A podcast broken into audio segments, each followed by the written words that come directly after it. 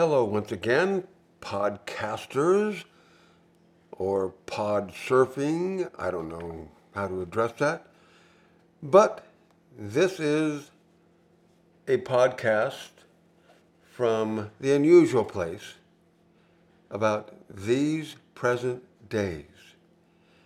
Heavenly Father, thank you for the inspiration, the revelation of which to speak in addressing the situations of our world that we live in and kind of openly challenge and trigger uh, all of us, including myself while I'm speaking it, uh, to think and to ponder and to mull and to meditate on the things that you have to say in relation to the things that we see going on around us in the world today.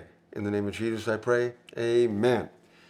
So, I don't know if anybody out there is a movie aficionado like I am. Um, I like going to movies. I've liked going to movies since I was a kid.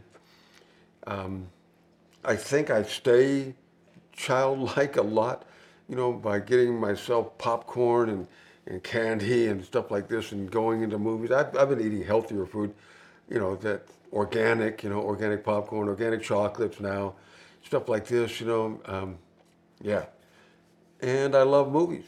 And it's interesting because movies are just like kind of like a moment. I kind of, I, I got used to calling them a daycation.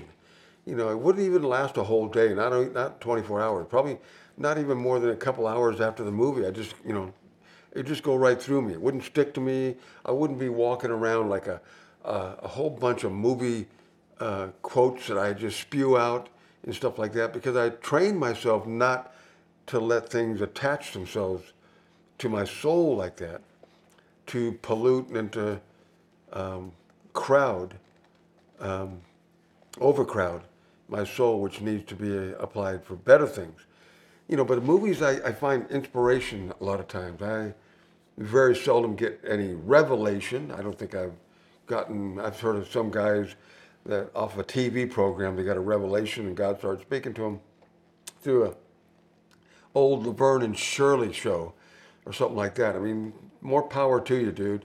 I don't know nothing about that. But listen, I went to the movies the other day. I like this guy named Jordan Peele.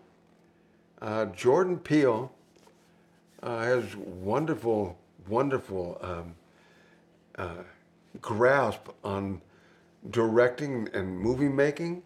His first movie that hit, you know, hit the, I think was nominated for Best Picture of the Year. You know, it hit the theaters, you know, about three or four years ago. Was called Get Out, and it was about racism. I'm just gonna say that much. And it was, it's not traditional. It's not the usual way of telling the story about racism. I mean, the way he, you know, it was very interesting, very creepy, very weird, and it made you think about it a lot. So that was a great movie. And then the second one was Us, you know, just kind of like uh, us, meaning us human beings, us in this country. And that had political overtones. You know, it had things at the end, you know, that showed people immigrating illegally and stuff like that. So us, you know, that, that had some value to it as well as entertainment. And now the most recent one is called Nope. And when I went to Nope and I saw Nope, and it's still out, if you want to check it out, um, yeah, I mean, it impacted me in, in, in a way, you know, only for one reason, not because of the necessary exactness of the content that I could match it with something that I have been experiencing. Um, in a vague way, maybe, because when I started thinking of the title Nope, I think of the title that because that's what I use, and I've I have other you know people that I know that I'm I'm close to. They use that when they're addressing the devil, when he tries to lie to you, when he's trying, you know, like a pain in your body and, and in your head is trying to tell you that that pain equals this thing right here. So you got to, nope, nope, and so I like that word nope. And when that movie came out called Nope, I wanted to see Nope, you know, because I use Nope all the time. Um, and so I made an acronym out of Nope. and I'm going to get to that in a minute. But I even made an acronym, acronym out of N O P E. Um, interesting because when you say nope to the right things, that will enhance your hope in the wrong in the right things. You know, like um, when you say nope to the, I, I, I said it wrong the first time, you know, but I mean, I mean the right things that you're supposed to say nope to, you say nope to them, okay? And, but I should say it like this. Let me just rephrase that. When you say nope to the wrong things, which you're supposed to, well, then you are establishing hope in the right things, which you're supposed to. So that's a whole lot better. So, okay, here we go. Nope. Let me give you some background from a person that is a professional uh, movie critic, and I'm going to read. Yeah, I'm going to read from just a, a, a snippet of one of the uh, critics out there that kind of summarized it, you know, very, very well. And so I'm just going to read, you know, what it's about, the movie. Two siblings who run a California horse ranch discover something wonderful and sinister in the skies above, and the owner of an adjacent theme park tries to profit from the mysterious otherworldly alien invaders. And so it's about aliens, it's about, it's almost like a Western because they have horses. You know, uh, they have this ranch, um, these two African American siblings, you know, a, a man and a woman. They're adults now, and their parents are gone. And their father had this horse ranch up above Hollywood, you know, in the valley, you know, and they used the horses there exclusively to make the westerns and all that. So they were engaged in Hollywood filmmaking for years and years. And there's a small uh, township there that was developed over the years when people moved out there a little bit further away from you know, the big cities and stuff. And so that's where the amusement park is. And it could be kind of like a substitute, but uh, a cheap substitute of Magic Mountain, you know, because Magic Mountain is situated in such an area that is kind of remote like that. It has a lot of wild and open spaces, you know, where you can have horse ranches and things. And so these two siblings are running this place, and then they start to, you know, they're trying to take care of it, you know, fix it up, all this kind of thing. And then they start running into uh, strange things going on in the sky. And then uh, spaceships with aliens starting to appear and things like this. And so the reason that I thought this is so significant is that people are living in this world and, you know, we are hearing more and more about UFOs actually being legit, you know, because they're starting to now talk about revealing all of the different paperwork that the CIA and FBI have collected over the years of their experience with, you know, aliens and UFOs and and you know, unmistakably they've seen UFOs. You know, not a lot of alien contact. You know, there's been uh, supposedly been abductions and stuff like this, and that's a psychological thing going on there, most likely or they could be some abductions where they've been taken, you know, um, not necessarily taking drugs, you know, but, you know, tripping, you know, really, you know, being swept away, you know, by some actual beings. But uh, my take on UFOs, unidentified flying objects, UFOs, they've been around since the beginning of, of mankind. I mean, um, in the form of demons. In Ezekiel chapter 1, Ezekiel's looking at this moving throne room that has a guy sitting on the throne. From the loins up, he's fire, and the loin, from the loins down, he's fire, and that's God Almighty sitting there because God is the consuming fire. And where his throne is, it's encompassed in, in a circular fashion.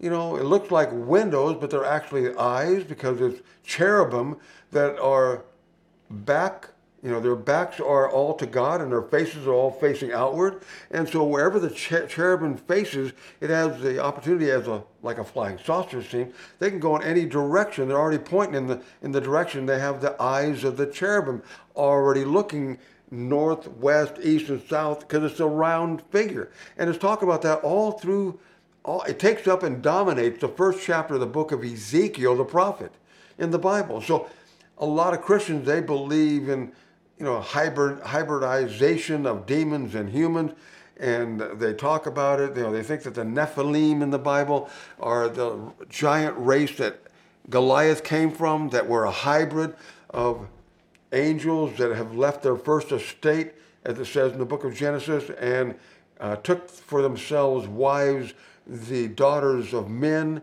and things like this. And so those are scriptures. Those are scriptures.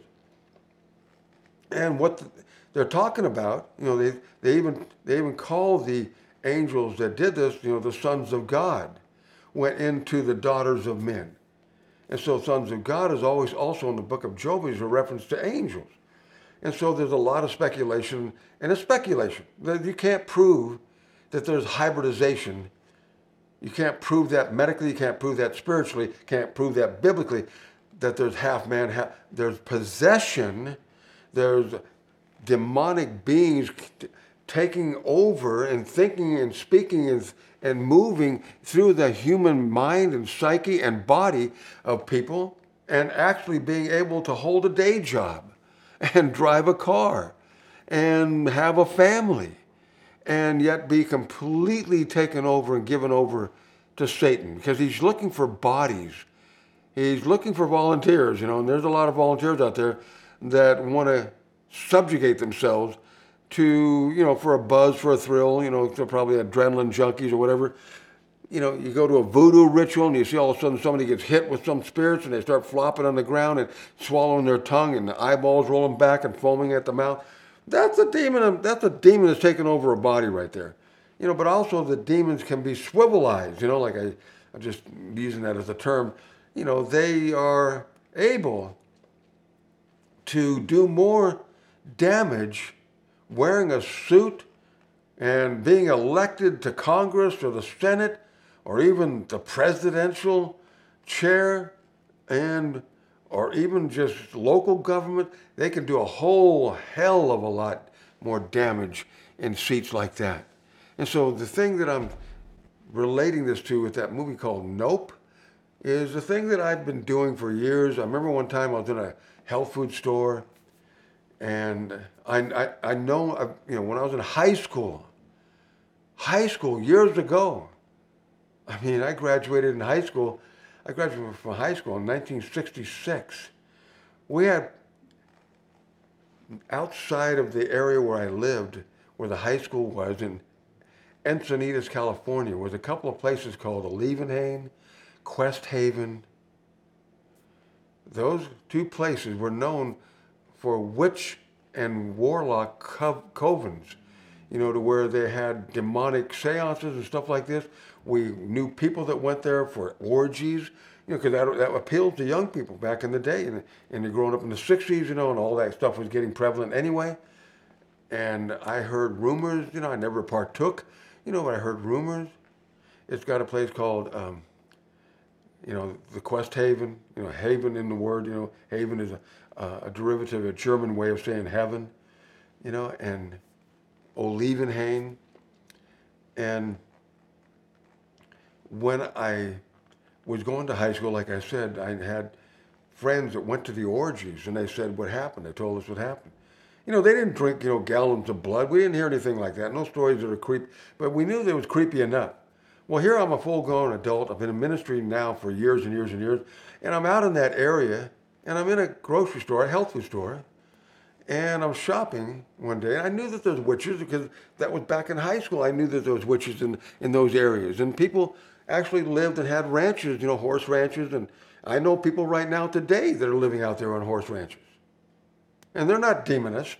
You know, they're not, you know, into demonology and stuff like that. They are just not very discerning because they're in a hotbed for it because it's still crackling, it's still cooking out there because I've been through there in recent years. Anyway, I reached over to pick up an avocado and, and, and test its softness. And a witch reached for an avocado right next to me. How do I know she's a witch?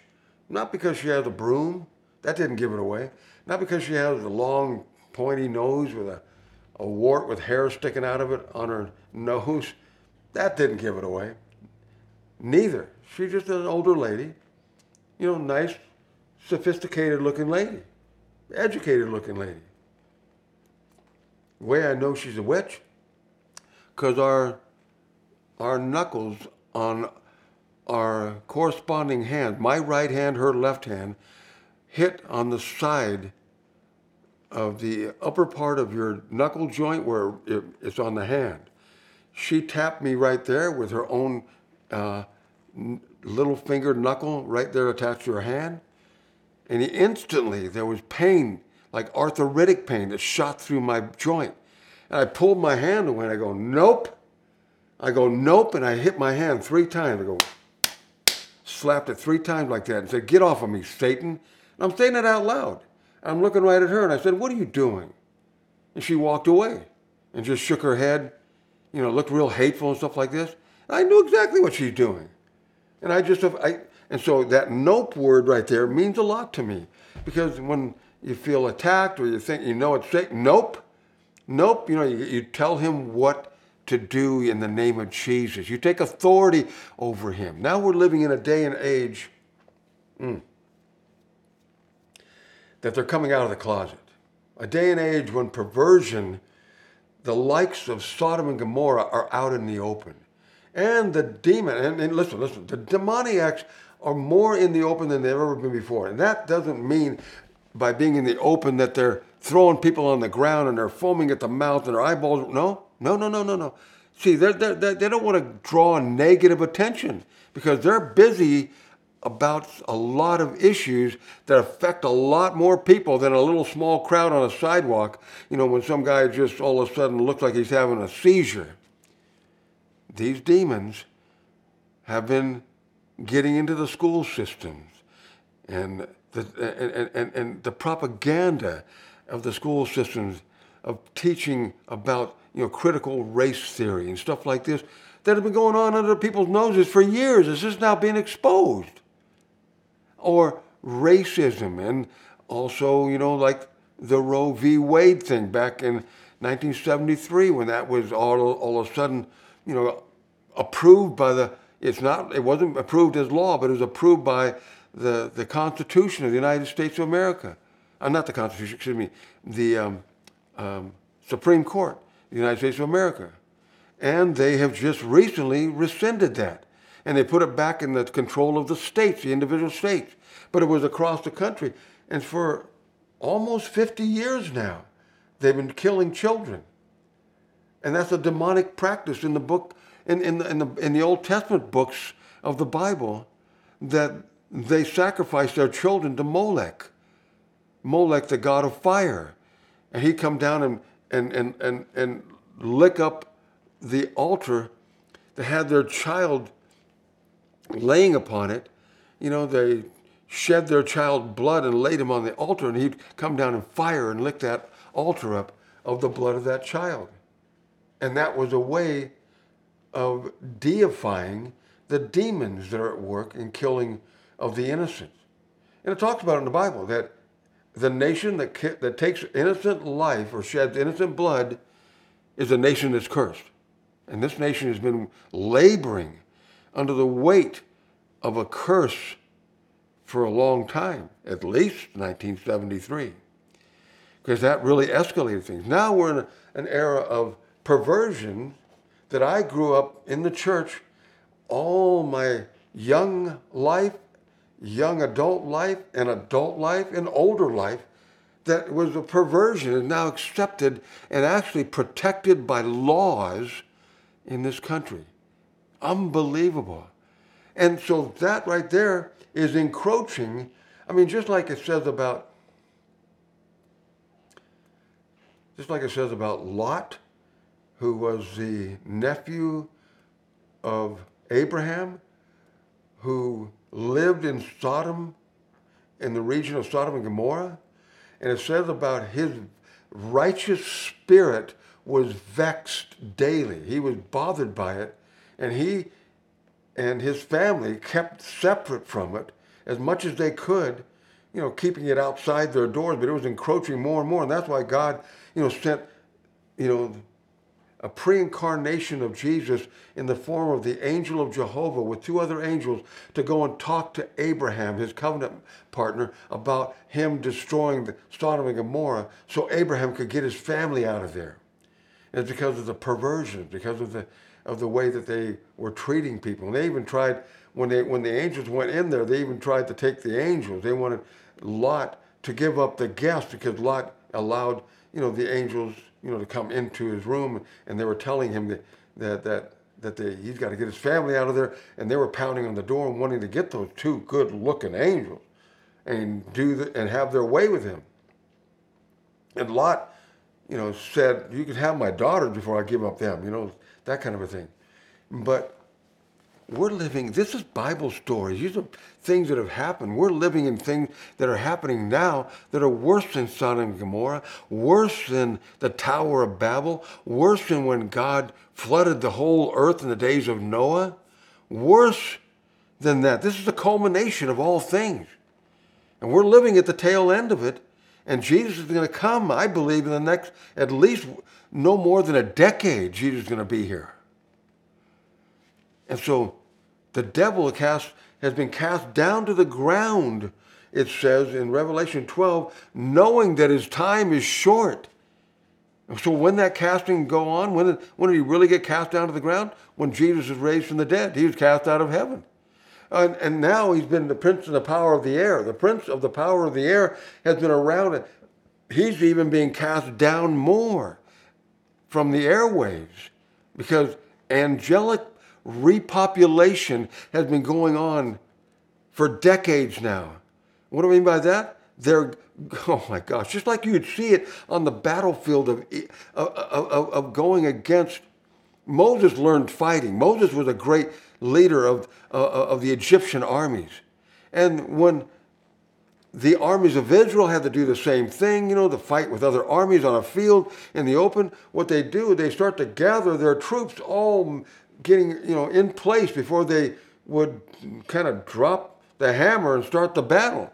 I mean, they would be gathering on the hillside and coming down into the valleys and then getting across from each other in the valleys and shouting insults and shouting threats and stuff like this. And then they would charge on each other.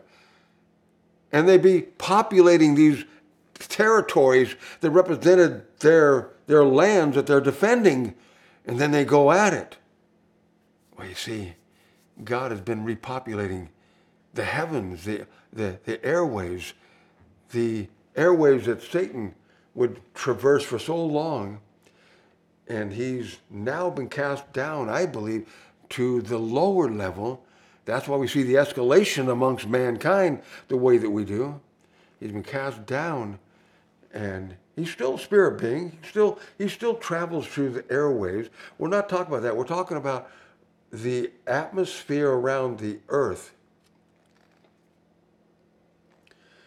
not the earth's atmosphere that's close to the earth, but the, the furthest out to where you need a space, a space suit and oxygen tanks to breathe. That's where he was relegated as the prince of the power of the air. He's been cast down into this smoggy air now, if you want to call it that. This mankind's you know, polluted air uh, with the with the the cows on the hill passing gas so much. I'm just trying to throw some chuckles in there because it's getting heavy. Because these are the days he's been cast down, knowing his time is short. Knowing his time is short, he is putting on earth suits. He's getting embodied. He's getting fitted for human beings that are in high places that are coming into covenant with him, doing things with children on the side and stuff like this. Demonic, spiritual. Listen. Mm. Back in 1974, I think it was, I was pastoring a church, and I've been out of Bible school, you know, for I mean, I hadn't gone to Bible school yet in 74. Let me re- rephrase that. I was thinking back to something that happened in 1974 that, I, that I'm going to move on from that. It was about the witches and about Satanists, but I'm going to get to that in a minute. But it's 19, um, 1976 and 75 when I accepted the call of God in my life. I remember, you know, what God had, had shown me as far as demons when I was growing up. And uh, seeing them come out of people when I went to certain tent meetings when I was a kid and got healed of deafness myself.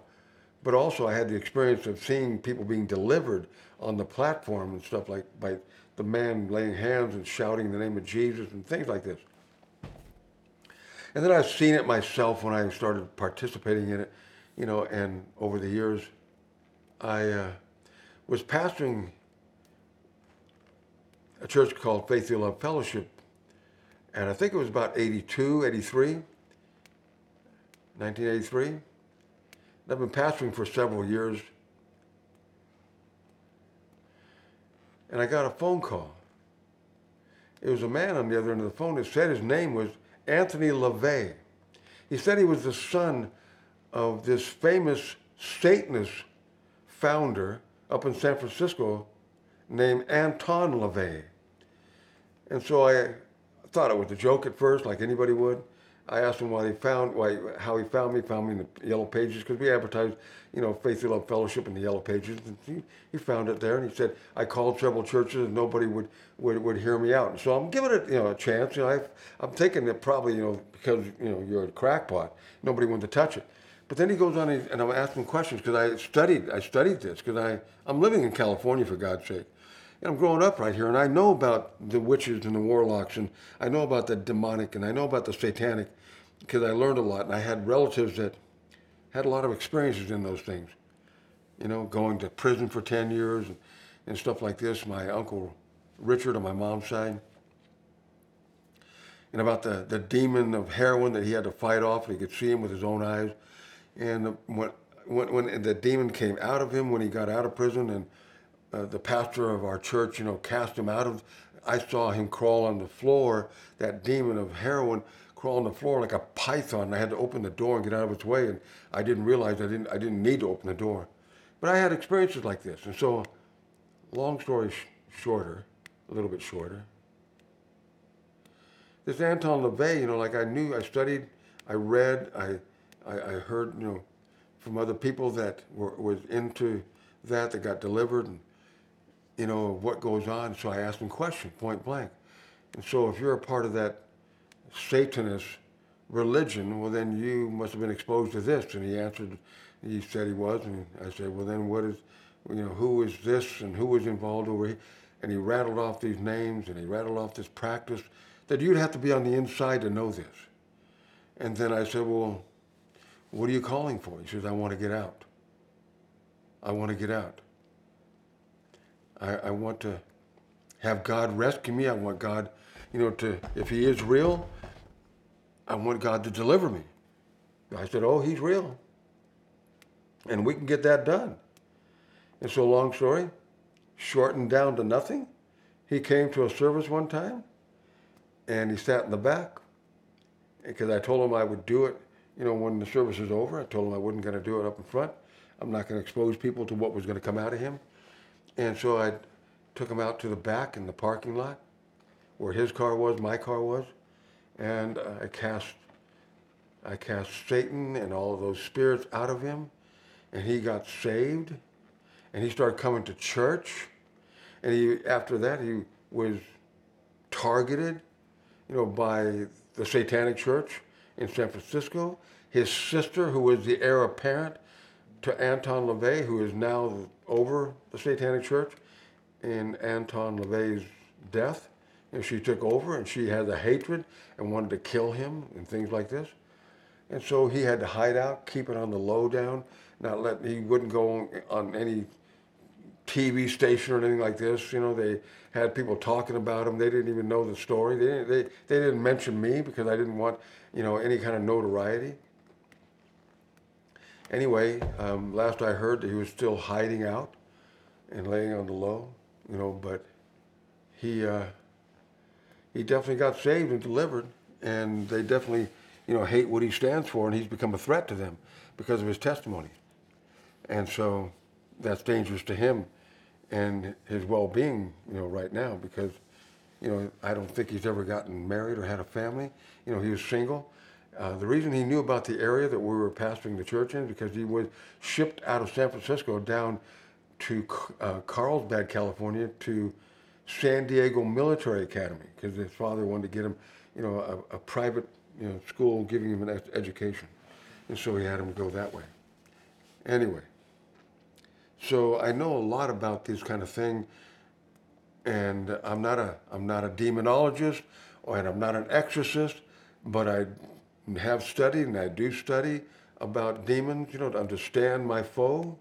He's eternally defeated, but he gets a lot of mileage out of that defeat because of his deceptions and his lies. And so I understand that, but I've also understood how Jesus addressed him, how Jesus handled him, how he taught his disciples to handle it, and all this kind of thing. And I stay in those areas. And, and yes, I've cast out demons lots of times all over the place from people everywhere.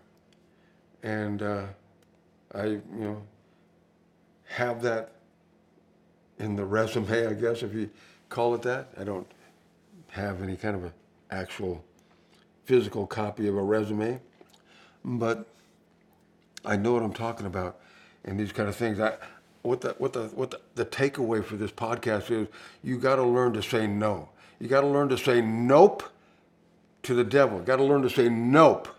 Nope, you can't have that. Nope, you can't do that. Nope, you can't you can't say that. You're not going to do that. I'm not going to go there. I'm not going to allow that. Nope. And so I believe that we're in the midst of a demonic alien invasion in the 21st century right now. But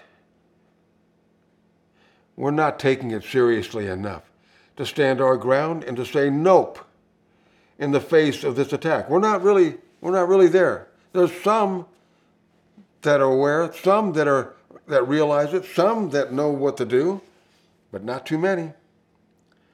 Not too many. Mm-mm.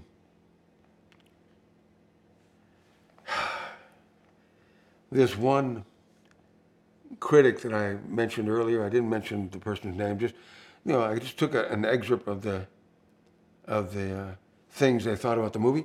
He said it's a 130 minute litany of nope, no, nah, not me, not in there, forget it. And so those are, are the statements that were being made at certain times in the movie where they're standing against this invasion. It's an outlandish invasion. It's you know good special effects and CGI and all that kind of thing. Well acted, well directed by Jordan Peele and all this. And Nope is about saying no. Nope is saying nope, nope. You're not nope and fighting these things off, you know, that we're trying to, you know, to take them and abduct them and, uh, you know, have an encounter with human beings, and they actually were standing their ground, and, and the ones that, you know, that did, you know, they made it through, you know, or they gave their life to help others make it through, you know, the attack and the invasion that was going on all around them. So, nope is a good word. The acronym for that is no open permit, no open permitted entrance. No open permitted entrance. know why? Because in the Bible it says, give no place to the devil. Give no place to the devil means nope, you don't have a place here. Nope, I'm not going to let you have this space, occupy the space. Jesus says this in Matthew 5:37, a simple yes or no will suffice. Anything beyond this springs from a deceiver. In other words, just be straight up, yes or no. And so, yes or no with anything that's demonic, anything that's satanic, anything that's evil. Yes or no. And obviously, you're going to want to say no or nope. In James chapter 4, let's turn there, I'm going to read from the message translations uh, 7 through 10. They link it all together in the message translation, and I'm going to read those verses. James 4, verse 7 through 10. So let God work his will in you. Yell aloud no to the devil and watch him make himself scarce. Say a quiet yes to God, and he'll be there in no time. Quit dabbling in sin. Purify your inner life. Quit playing the field. Hit bottom and cry your eyes out. The fun and games are over. Get serious, really serious. Get down on your knees before the Master It's the only way you'll get on your feet. I love that. Get, on, get down on your knees before the master. It's the only way you'll get on your feet. But he's saying to say no and say a quiet yes to God. You don't have to yell at God. He says, yell a loud no to the devil. Let him get, let him get the message. No. It's kind of like a dog that's lifting its leg and getting ready to pee on something inside. No. And you grab that dog and pull him outside. You know, you, you, you act quickly on that thing right there. No. You see, we are told to give no place to the devil on the heels of what Paul was speaking of in Ephesians about being angry and not sinning. It's, it's, good to have righteous indignation, to have a pulse, to have a passion against things that are evil, but don't let it, don't let it go into sin where you do something sinful, do something that isn't right. You know, like take a gun out and shoot somebody because you're upset about this or that. No, that's, that's, that's being angry and sinning, sinning like a crazy man. And God says, no. He said, be angry and sin not. Be angry means you're passionate about something and intolerant about something. That's, that's good if it's evil. Be angry and sin not. And then the next verse he says in verse 27 of chapter 4 of the book of Ephesians, give no place to the devil. Implying that when you're angry and you sin, you just gave place to the devil. You just gave him opportunity. You just opened the door to him. You just opened the door to him. So we do have to recognize because the Bible is full of, listen, liars are of their father, the devil, because he is the father of lying. The truth is not in him. He knows nothing about the truth. Jesus says this in John 8 44. The devil is a liar and he's a manslayer.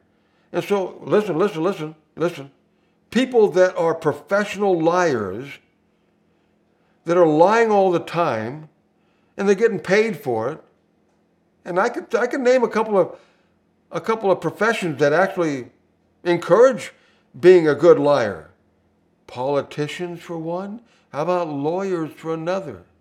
And there's others that are busy pushing an agenda, like a school teacher that's got a propaganda that has to be pushed into the students' hearts and souls in their impressionable years and they're being sold in this thing and they're lying through their teeth and they've altered history, altered the books, got books that are altering it and stuff. And they've been doing that for years. I'm not a conspiracy theorist, but I do believe in conspiracies being proven out. Jesus being raised from the dead was a big conspiracy. And those 12 disciples running around there, or actually 11 after Judas killed himself, 11 disciples running around there, they were considered conspiracy theorists. And well, how did that turn out? Well, they turned out to be abs- absolutely right. That he did get raised from the dead, and he still is alive to this day. And so in Mark chapter 6, Passion Translation, I'm just going to read two verses. Jesus, in verse 7, Jesus gathered his 12 disciples and imparted to them his authority to cast out demons. Then he sent them out in pairs with these instructions Take only your staff and the sandals on your feet. No bread, no backpack, no extra clothes, and no money. He goes, No, no, no, no. What's he trying to do there? He wants the people that he's sending out there, he's anointed them, he taught them what to do. He doesn't want them encumbered with the things of the natural. He doesn't want them encumbered with all of these things that would distract them. He wants them to be laser focused and so, no extra clothes, no money, no bread, no backpack. God's going to take care of you. That's what he's saying. God's going to take care of you. Here it is from the message translation, verses 7 to 8a. Jesus called the twelve to him and sent them out in pairs. He gave them authority and power to deal with the evil opposition. He sent them off with these instructions Don't think you need a lot of extra equipment for this. You are the equipment. No special appeals for funds. Keep it simple. And no luxury inns. Get a modest place and be content there until you leave. Or if you're not welcome, not listened to, quietly withdraw. Don't make a scene. Shrug your, your shoulders and be on your way. Hmm. He's saying, say nope to taking care of yourself. say yes to trusting God for everything you need. And so don't focus on and emphasize you making sure you got all the equipment. You are the equipment. You are the equipment. So say nope to taking care of yourself, getting all stocked up on extra food and blankets and toilet paper and everything else. Acts chapter 9, verse 22, Paul the Apostle got saved in Acts chapter 9. This is the early, early years of being saved. He said, But their suspicions didn't slow Saul down for even a minute. His momentum was up now, and the, he plowed straight into the opposition, disarming the Damascus Jews and trying to show them that this Jesus was the Messiah. I mean, he was going right into the teeth of the enemy's camp because he just got saved as a Jew that was persecuting Christians. He just became one. And now he's zealous about it. He's ambitious. You know, he's got a lot of word in him because he was a master, he was a scholar, he was a Pharisee's Pharisee. And then he got saved and he's turned on to Jesus now. And that momentum was up for him. And he plowed straight into the opposition, it says. I love that. Went straight into the teeth of it. Philippians chapter 1, let's go to there. On the message translation, 1 verses 27 through 30. First chapter, Philippians 27.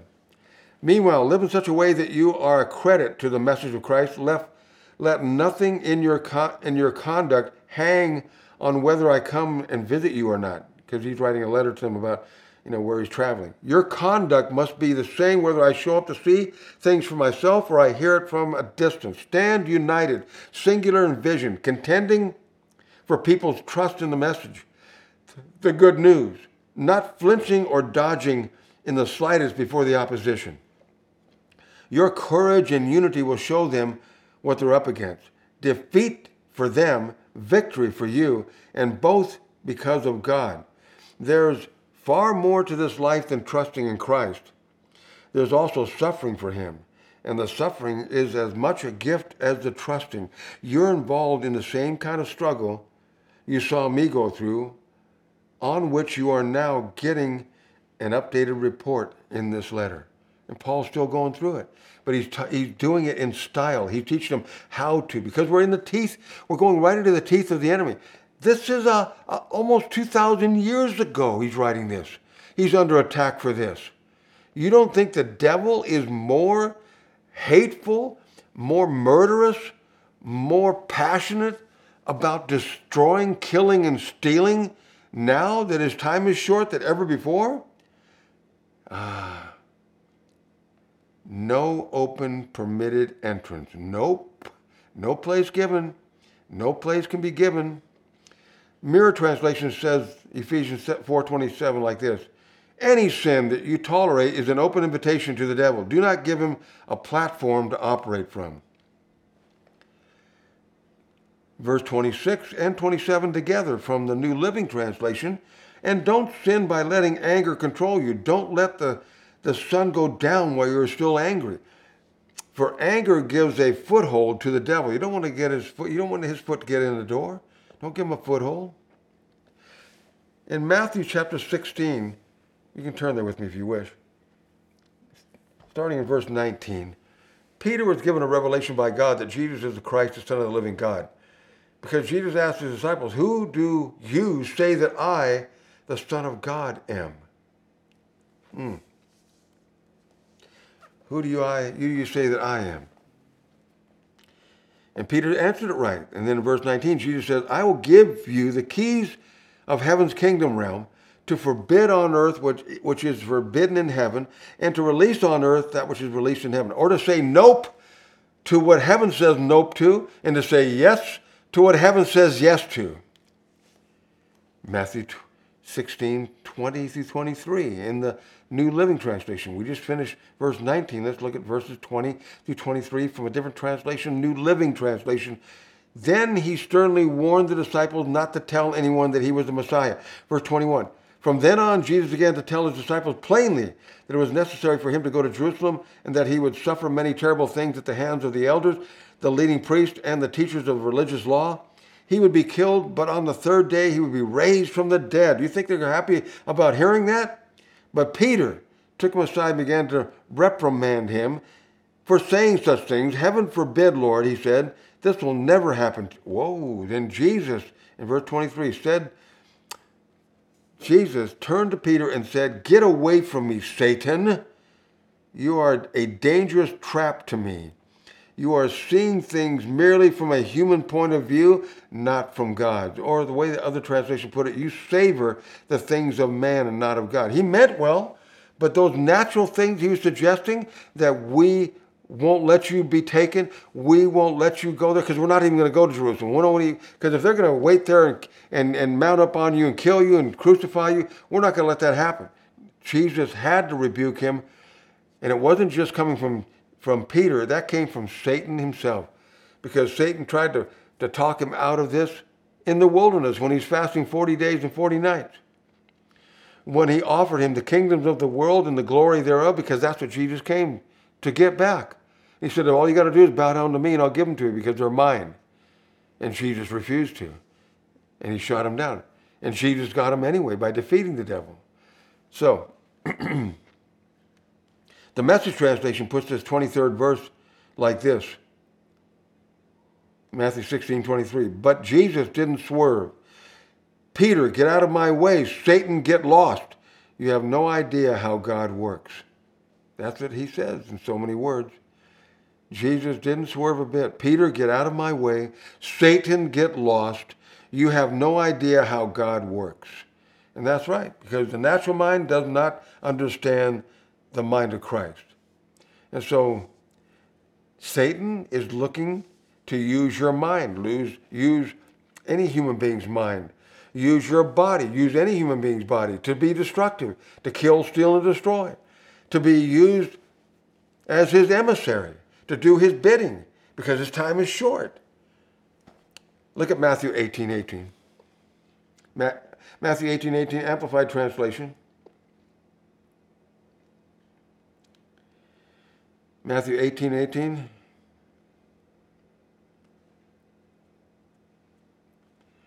Amplified Translation. I say unto you most solemnly, or excuse me, I, I assure you, and most solemnly say to you, whatever you bind, forbid, declare to be improper and unlawful on earth, shall have already been bound in heaven, and whatever you loose, permit, declare lawful on earth shall have already been loosed in heaven. In other words, we can only bind and loose what God says is bound and loosed in heaven. How do we know what's bound and loosed in heaven? By what Jesus tolerated or didn't tolerate while he was on earth. Because when he was walking this earth, he brought heaven with him, didn't he? And he established the kingdom of heaven by his presence because he is the king of the kingdom of heaven. And so paying attention to that, we know exactly what Jesus didn't and did tolerate. He said no to leprosy. He said no to the lying hypocrites. He said nope to a lot of things, and he said yep to a lot of other things, like yep for a woman that touched him that have hemorrhaging for 14 years, or excuse me, I'm sorry, 12 years, hemorrhaging. She was unclean. She's not supposed to touch people in public. She's not even supposed to be in public. And he said yes to her. He didn't shun her, didn't push her away. He touched a dead girl's body. Not supposed to touch a dead person. It makes you unclean. And so he said yes to that. He said no to the tradition. He said no to the to the natural way of thinking and the natural standards. He said, nope, this is what's happening here. And so we are copying him because he brought down to earth what we needed to understand God forbids and God permits, or God says yes to and God says nope to. From another translation, Matthew 18 18, Jesus told his followers, Listen, you are the people that will know what God wants. If you all agree that something here on this earth is wrong, it'll be something that God in heaven already said is wrong. And if you all agree that something here on this earth is all right, it'll be something that God in heaven already said is all right. I mean, look at has God said homosexuality is all right? Has God said pedophilia all is being is all right? Has God said adultery is all right? Has God said fornication is all right? Has God said drug abuse is all right? Has God said killing people, you know, because they're politically expendable, is that all right? Has God said any of that stuff being all right? No. But in some cases, even the killing of people in the womb and sometimes adults that are expendable because they don't fit the political narrative because we have evil people in power sometimes that are inspired by evil spirit beings that gladly have taken over their mind and gladly are the driving force for their natural body because they need that earth suit and it fits them just fine. So, nope has a lot of interesting meanings, doesn't it? Nope is very, very interesting. Jesus says this not only in two places, you know, in Matthew 18 as well as in Matthew 16 about what you forbid and what you permit, or what you say no or nope to, or what you say yes or yeah to. But he says it in a way that he practiced what God gave him to preach. The way that he practiced his love for the unlovely, his acceptance of everybody. I mean, he even gave the Pharisees that despised him, that tried to trip him up, he gave audience to them. He entertained their questions. And he had questions of his own. And so he didn't give the devil any place. Jesus didn't yield to Satan. He didn't give place to Satan. Didn't give him place to a used car salesman. Or let me put it like this: give him place to a encyclopedia salesman, or a a Tupperware salesman that goes house to house, and he knocks on your door, and you look through your people, and you see him out there, and you open the door. That just gave place to him. And you said, "No, I'm not interested." And he put his foot in the door, and he tried to shut it, and he still got his place.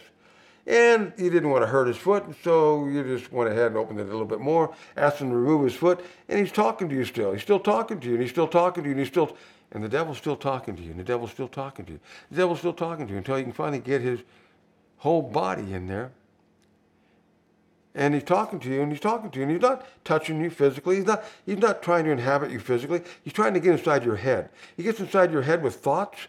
You know what a thought can be? A thought can be like a grain of sand. A grain of sand that irritates the inside of an oyster so much so that the oyster secretes a solution around it to keep it from rubbing him the wrong way so much until it builds up layers upon layers and we pluck it later, it's a pearl. You know, but it's not necessarily, you know, to be thought of as a good thing, you know, when it's an evil thing, like a thought, like a sticker that you picked up in a pair of fluffy socks that you were running through the backyard, and some weeds had stickers sticking off of them, and your sock just attracted it and it got caught in your sock, you know? And that sock, you know, the, the sticker is shaped pointy and it's got all these barbs on it and stuff. And it's, and it's trying to perpetuate its, its life and its species you know, because it's a seed inside of there. And that thing hitches a ride on whatever's moving. Dog picks them up all the time. And then you pluck them off and you throw it down, then that place, you know, it, it may fall outside the house, you know, into a patch of dirt and it starts to spring up and there's a plant there. Well, the devil's thoughts are trying to drop their roots, grow upward and bear some fruit to where people are thinking wrong. They got their mind set the wrong way. And what their mind is set on, their mouth will articulate. And what their mouth articulates, their body will eventually walk in. And so that's how people get taken over, that's how people get used, and that's and that's got to be stopped at the nope, at the entryway, at the nope to that thought. Walking by the TV set on the way to the bathroom, and it's talking about your prostate gland. And we got this formula for your prostate gland. And what are the symptoms of having a problem with that? It tells you, and you're listening to it, you know, as you're going over there to to go to the bathroom, relieve yourself, and listen to it and listen to it, and you don't say nothing about it, just listen to it. And just tuck it away, just listen to it. And it just went in one ear and out the other, didn't it? Didn't it? Didn't it? Maybe not. Because the devil didn't hear nope, didn't hear no, didn't hear I rebuke you, didn't hear shut that stuff down, didn't hear I don't accept that, didn't get rebuked or anything. And so he hitched a ride. And so he might get to drop down some roots. And so it's going to be a little bit of a tussle to get something out there out of there by the roots. So much better to catch it at the nope, nope. You know, because when I got touched by that witch one time, that wasn't the only time. I, I've, I've had them bump into me. And how do I know that they're a witch? Like I was making fun of, you know, the stereotype of a witch, what they look like. They don't look anything like a witch.